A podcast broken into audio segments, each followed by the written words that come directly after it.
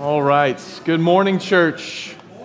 Good morning. Good morning. Uh, it's a it's a real joy to see you. It's a pleasure to be able to worship alongside of you. It is a blessing uh, to have um, folks like Brad to lead us in worship and to share what Jesus has done in his life. Um, I'm just really really grateful to be here this morning. I'm also really grateful to be here this morning, uh, this weekend, as we uh, look toward Memorial Day weekend and what that means um, I'm, I'm reminded and I'm grateful that we can exist in this space, we can gather publicly, um, and that in, in large part is due to many, many countless sacrifices that so many have made in our armed forces. And so I'm grateful for those sacrifices, grateful for people to literally lay down their lives, um, which in, in, in a way allows us uh, to worship publicly this morning. And so um, Memorial Day weekend. Uh, grateful for what that means. For those of you who have, who have served in the armed forces, I know we also have Veterans Day, but just want to say thank you uh, for how you have served and sacrificed. Uh, church, if you are a guest here this morning, I just want to say thank you to you. Uh, really, one thing that we would ask of you at some point throughout the morning uh, is before you leave, uh, go to lpguest.com or scan the QR code that's in front of you on your phone with your camera app and that will direct you to lpguest.com. We have a digital guest information card there for you. We'd love for you to fill that out. Uh, you'll also see notes for today's message there, um, and if you fill that guest card out, we'll donate to one of our partner ministries, so we'd love to be able to do that. And, and just as a way of reminder, on Sunday mornings when we gather, we do have an app as a church. Uh, the reason I want to point that out is so you can know what's coming up uh, in the series, in the life of the church, but also, again, so you can follow along with the notes uh, for the messages each week. So today, uh, we are in week two of a series we've called Wide Open World. And this series really has to do with missions, okay? And, and I think sometimes we say in church these church words that we assume everybody understands. And so I just want to make no assumptions and say, okay, when we say missions or when I say missions, what does that really mean? And Ben did a great job last week of directing us toward the Great Commission uh, from Matthew 28 where Jesus says, Go and make disciples. It says, All authority on heaven and earth has been given to me. Go, therefore, make disciples, baptizing them in the name of the Father, the Son, and the Holy Spirit, and teach them to obey all that I've commanded you. And so, what we see is what's really fascinating, and I think what we often miss, church, is that you and I, we, the church, those who believe in Jesus, we're actually continuing the mission that Jesus started.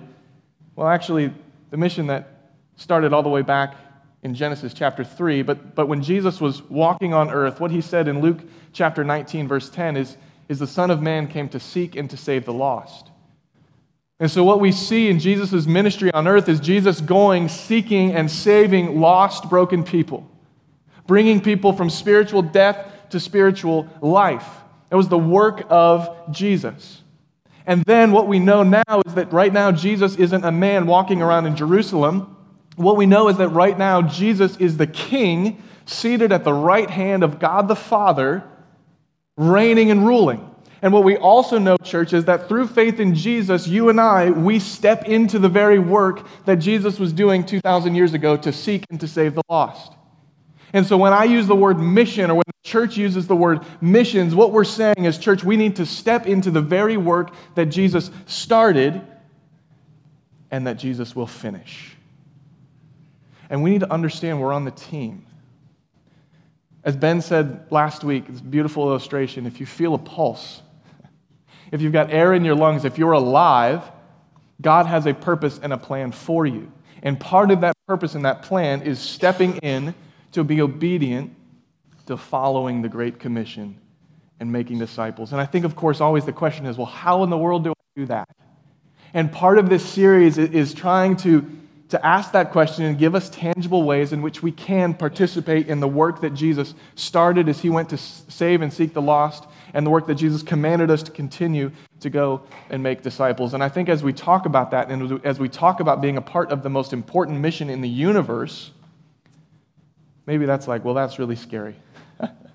it's like I, don't, I get anxiety about what to make for breakfast the idea that I would be a part of, of this incredible, really, like, there's nothing more important than this mission stresses me out. And here's the really awesome thing about participation in the Great Commission. Here's the really awesome thing about life following Jesus is that we say yes because God is faithful. And I would add to that, we say yes because God is faithful, not because we are able. I don't want to be really, really clear in that. We don't say yes because we're awesome. We don't say yes because we're extraordinarily gifted. We don't say yes because we've got it all figured out. We say yes because that is all of what God is, and God's faithful. And when we say yes to step into the faithfulness of God, we exist within the very purpose we were created to glorify Him. So maybe all of us are like, yeah, I know.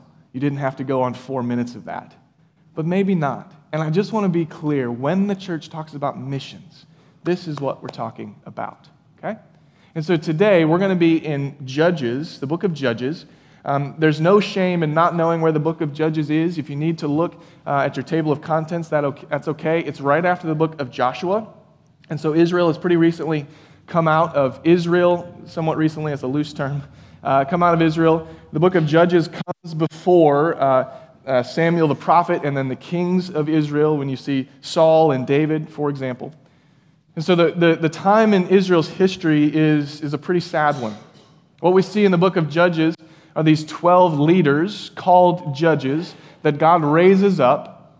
And what we see throughout the book of Judges is, is the majority of the time there's a downward spiral in Israel as it relates to faithfulness to God. Israel is in rebellion very often. Israel's leaders, these judges that God raises up, very often rebel. But there are a few bright spots. And one of those bright spots comes in Judges chapter 4 and Judges chapter 5. And so if you have your scriptures with you, I would encourage you, uh, again, to go there. We will have it on the screens for you, or like I said at the beginning, in the app, uh, all sorts of different ways that you can engage with the text. But I do encourage you to, in some way, personally engage with the text. As we get into this, I do want to pray for us and, and ask God to do what only He can do. So let's, let's take a moment to pray. Father, um, you promise that your word is living and active. And so we, we, we come to you saying, God, please make that living and active in our hearts and in our minds today. That we would be a people who are transformed by your word, who are obedient to your word. And as we think about missions, Father, give us a heart for the lost. Because we, we were all lost. Through faith in Christ, we have been found. And so, God, lead us this morning in only the ways that you can.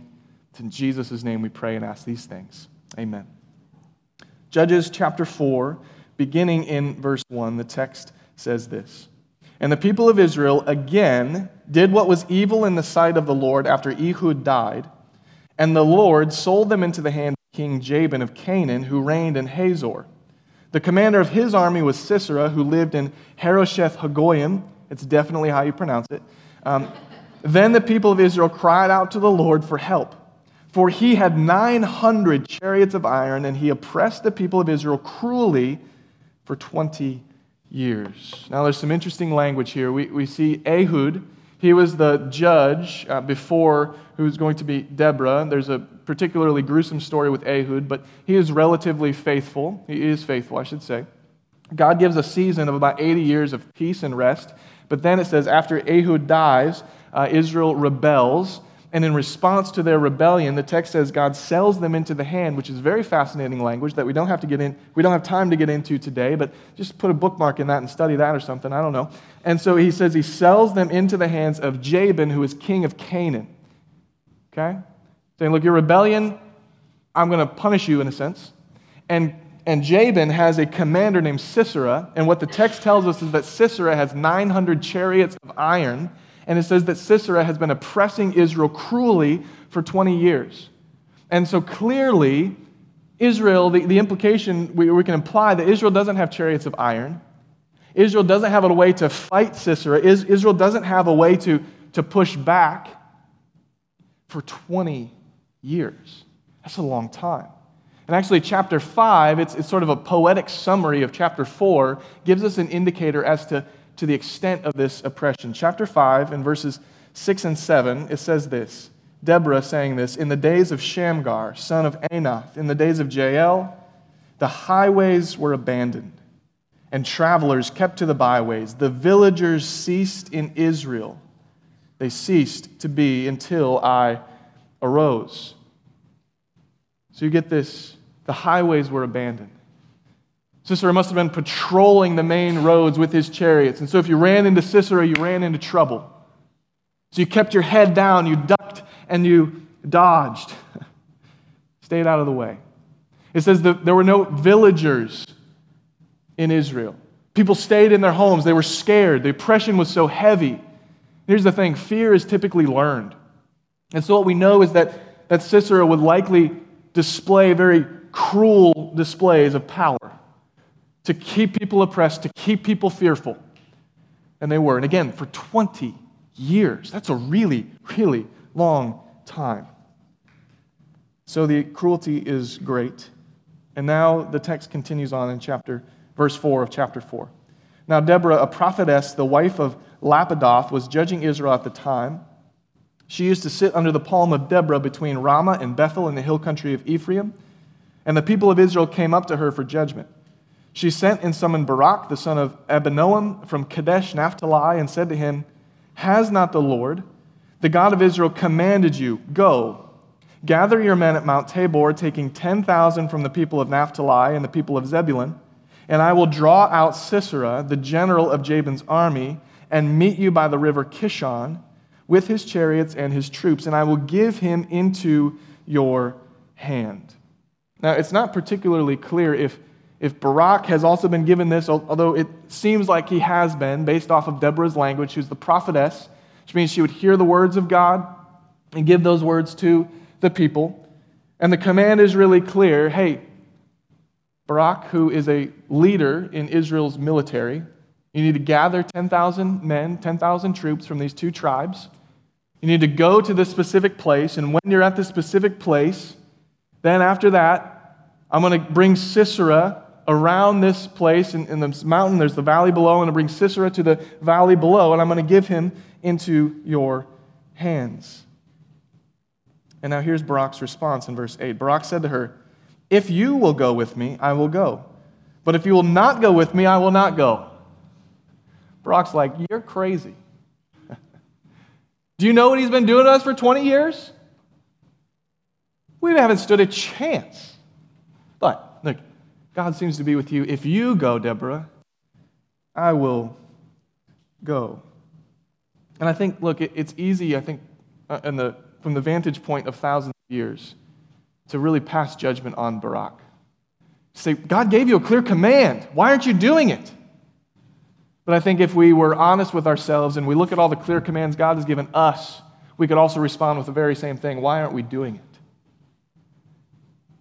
Well, if they go, maybe I'll go. It's like middle schoolers. You going to the dance? No, Psh, I'm not going. You going? No, I think about going.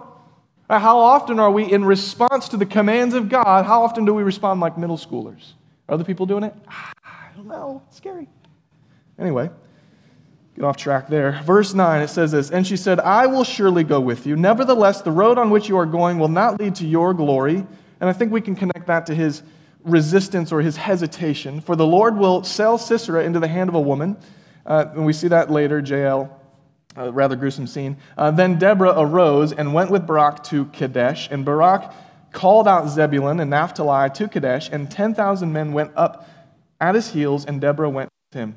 Jump down to verse 12. It says, When Sisera was told that Barak the son of Abinoam had gone up to Mount Tabor, Sisera called out all his chariots, 900 chariots of iron, and all the men who were with him from Harosheth Hagoyim to the river Kishon.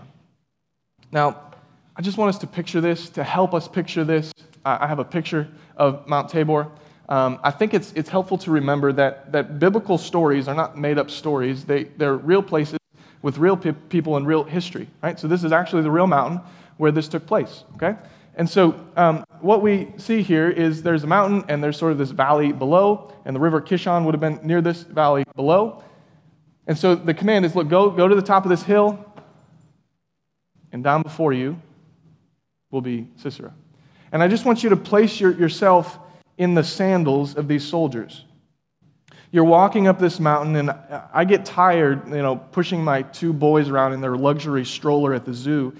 So I can't imagine what it's like to, to hike up. This. It's a pretty steep, like it. That's a how did how did 10,000 people fit on that thing? I don't even know. You know, it's crowded. You're getting up to the top. You've probably got blisters on your, your Achilles, and, and then you've got this heavy sword and the shield. You get up to the top. I would imagine it's hot. It's, it's pretty arid. It's pretty dry up there. You get to the top, and then you look down, and what do you see?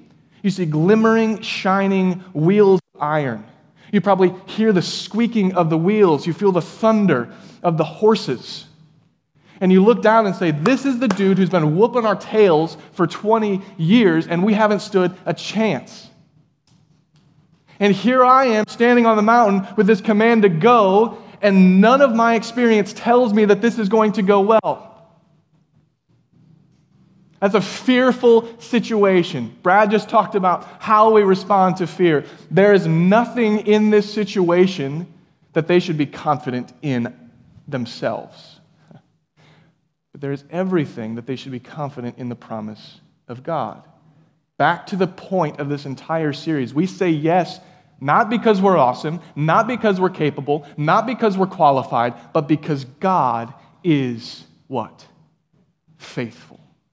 And so you have this moment where it's like you're either going to be obedient or you're not going to be obedient. There seems to be hesitation because if you look at verse 14, this is what Deborah says. And Deborah said to Barak, Up, for this is the day in which the Lord has given Sisera into your hand. Does not the Lord go out before you? Didn't God say this? Does not he go out before you? And so, in response, Barak seems to muster up the courage. In the second half of verse 14, it says So Barak went down from Mount Tabor with 10,000 men following him. Now, I want to jump back over to chapter 5 and verse 4 because we now get this picture of what happened. Deborah said, By the word of the Lord, does not the Lord go out before you?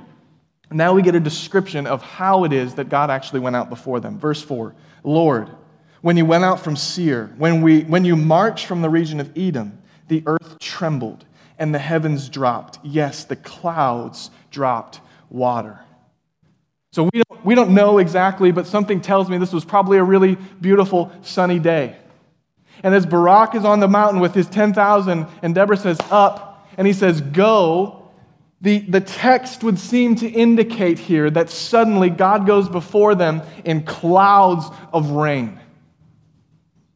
The ground shakes. God rushes down the mountain, in a sense, before them, fills the river valley, and utterly destroys Sisera and his army. The God, God won the battle. The army just was a part of the process. And so, verse 15, we see the outcome. And the Lord routed Sisera. Notice, the Lord routed Sisera and all his chariots and his army before Barak by the edge of the sword. And Sisera got down from his chariot and fled away on foot, and Barak pursued the chariots. And the army of Harosheth Hagoyim and all the army of Sisera fell by the edge of the sword. Not a man was left. God fulfilled his promise. God did what he said he would do. And I think a reasonable question might be well, what in the world, Paul, does this have to do with missions? And I want to be abundantly clear. What I am not saying, and I don't think what this text is teaching, is that we need to go on a crusade and fight people. I just, I, I just want to be really, really clear here. The, the, the point here is not violence. The point is not to start another crusade. That was woefully misguided.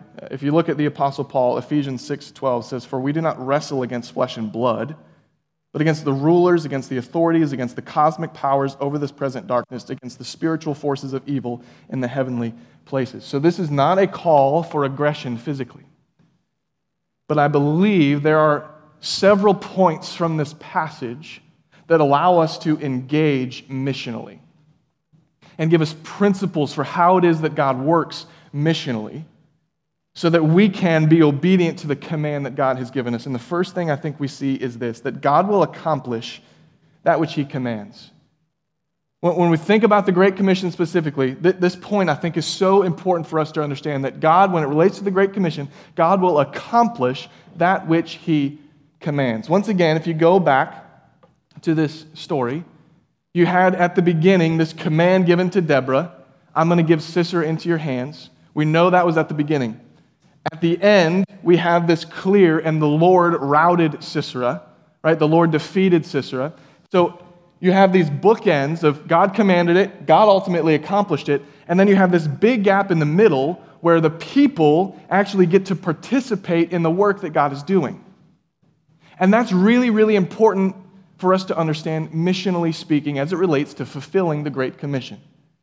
Here's why. Right, all the way back in Matthew 28, which I referenced earlier and which Ben did a great job teaching through last week, Jesus said what? All authority on heaven and earth has been given to me. Go therefore and make disciples. And we know the rest. That's the beginning point. to a degree. Stick with me. I want to read to you the end point. You see the end point in Revelation chapter 7, verse 9. This is the Apostle John. He says, After this I looked. This is the end.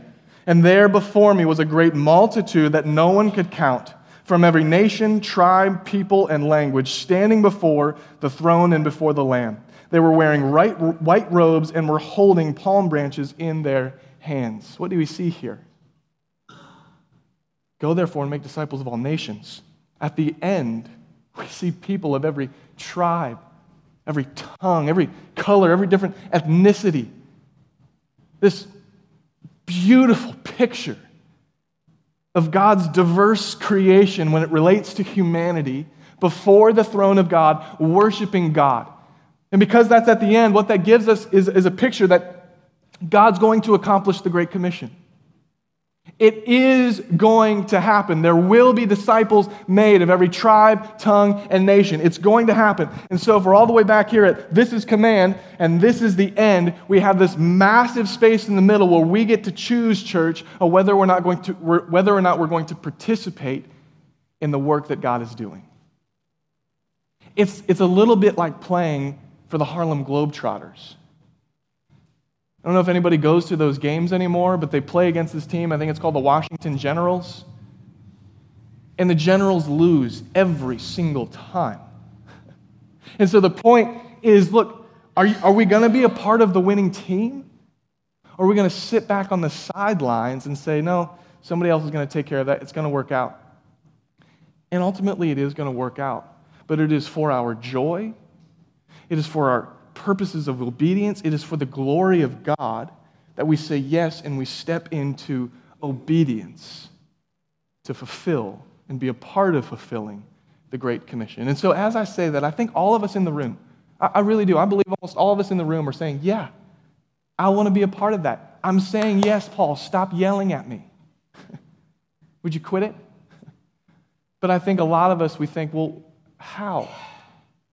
What do I do?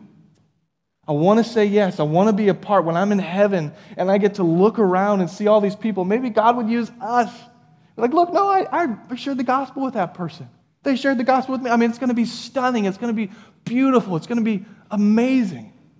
And I think we all want to say yes. And then the question is, how? How do we do that? And, and again, I think we get, I think we get some insight from this, from this text. All right? Here's what I want to say. Some will go, some will stay, all must obey. Some will go, some will stay, all must obey. Here's where I'm getting this from the text. Remember back in, in the early command, go, you know, God has given Sisera into your hand, and he has to go collect 10,000 troops from these two tribes. Well, imagine you're those, those 10,000 troops, right? You're one of those, and it's like, hey, we're going to go fight Sisera. And again, this 20 years of history says that's a terrible idea. 20 years of history says this is not going to go well for us. 20 years of history says when we get on top of that mountain, they're going to surround us with their chariots, and we're all going to die. But they chose to obey. They chose to say, okay. So, how does that relate to that point? Some will go, some will stay, some will obey. Well, when it comes to the Great Commission, it's not whether or not you're a part of it. If you're a believer in Jesus, if you have been saved by grace through faith, if you have been brought to life, if your sins have been forgiven by the payment of Jesus for your sins on the cross, and the wrath against sin has been satisfied on Christ on your behalf, you are a part of this process. And as a part of this process to fulfill the Great Commission, some of us are going to get calls to go be missionaries in foreign nations. I'm praying we get to stand up here and send out people. Some of us will get calls to go be a part of other things. Praise God, so long as those things glorify God. Some of us will get calls. I'm praying we get to tithe our congregation to send out as a church plant somewhere else. That would be the best. If we could send a bunch of people to another community to be a church plant, to faithfully preach the gospel and make more disciples, I want that to happen. Some of us will stay right here. Some of us will stay within our city. Some of us will stay within our family. Some of us will stay in our jobs. But the point is not necessarily whether you're going to go or you're going to stay. That's individual. The point is every single one of us has an opportunity to obey right where we are. And when I say obey, what I want to, to talk about is specifically the very simple commands of God. You see, I think we step into fulfilling the Great Commission by obeying commands like love your neighbor as yourself. I think we step into to faithfully fulfilling the Great Commission as individuals by working to disciple our children, by teaching them the ways and the teachings of the Lord. Christianity is one generation from disappearing. It never will because God's going to continue it. Right? But if an entire generation says no, again, it's never going to happen. But I think it's sometimes helpful to like, no, it's my responsibility to invest in my children that God has given me, to invest in the next generation. I think for some of us, when we think of this idea of going and make disciples, we automatically get a faraway view when we need to take an up close view of who it is around us.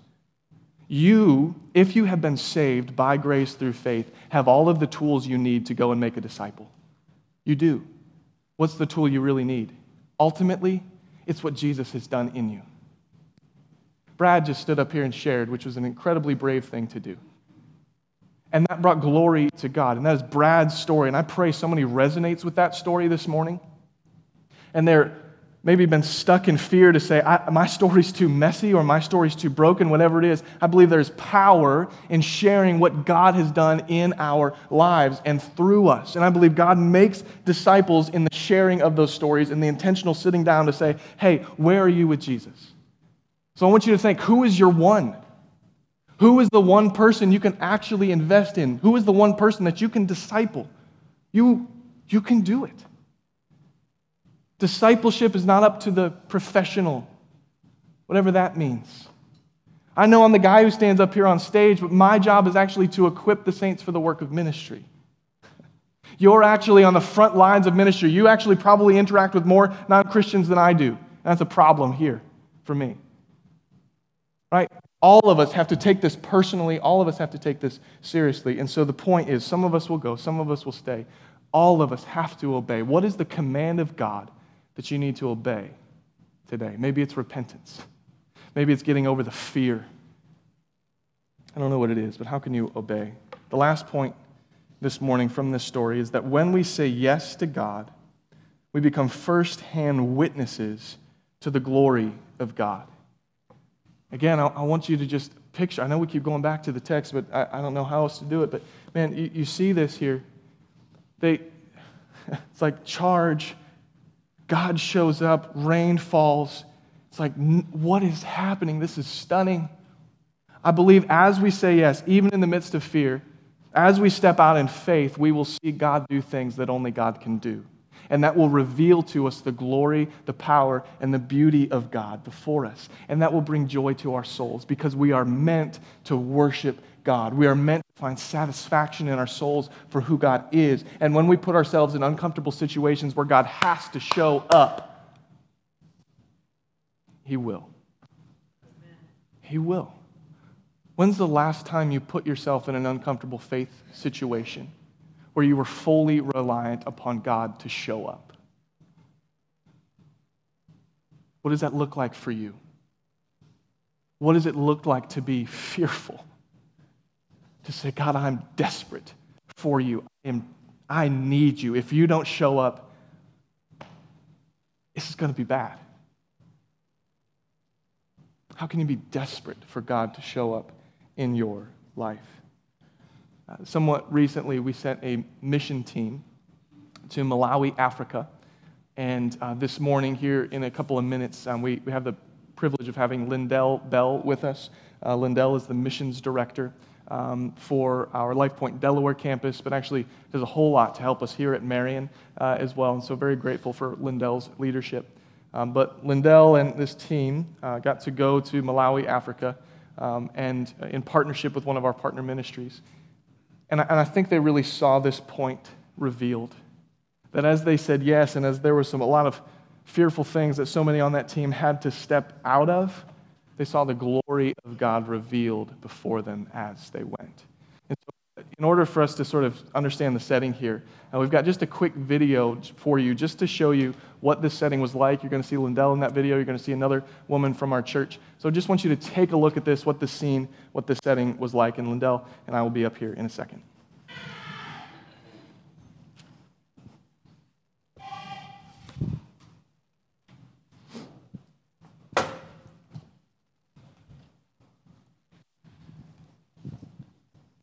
It'll probably happen eventually. There it is.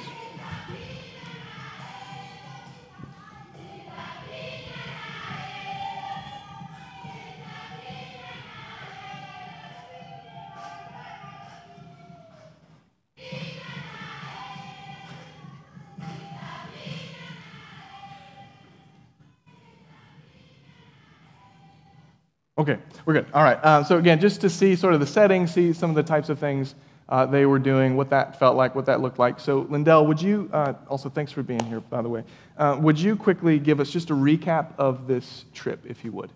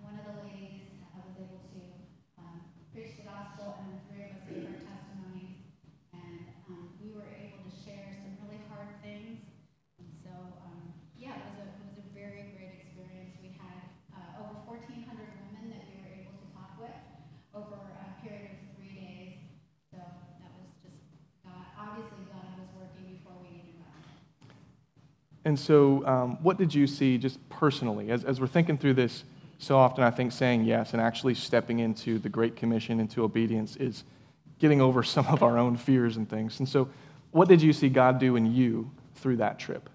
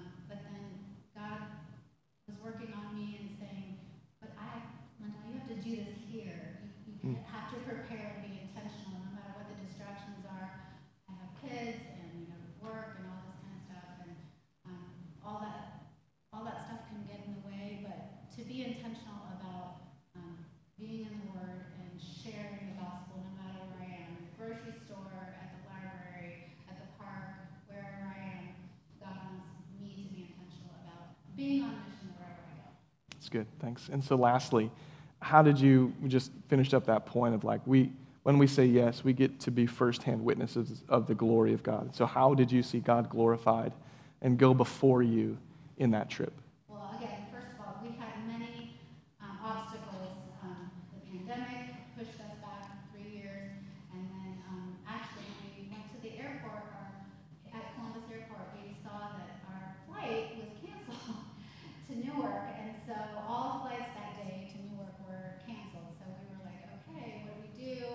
we were trying to find a car, you know, maybe to get there.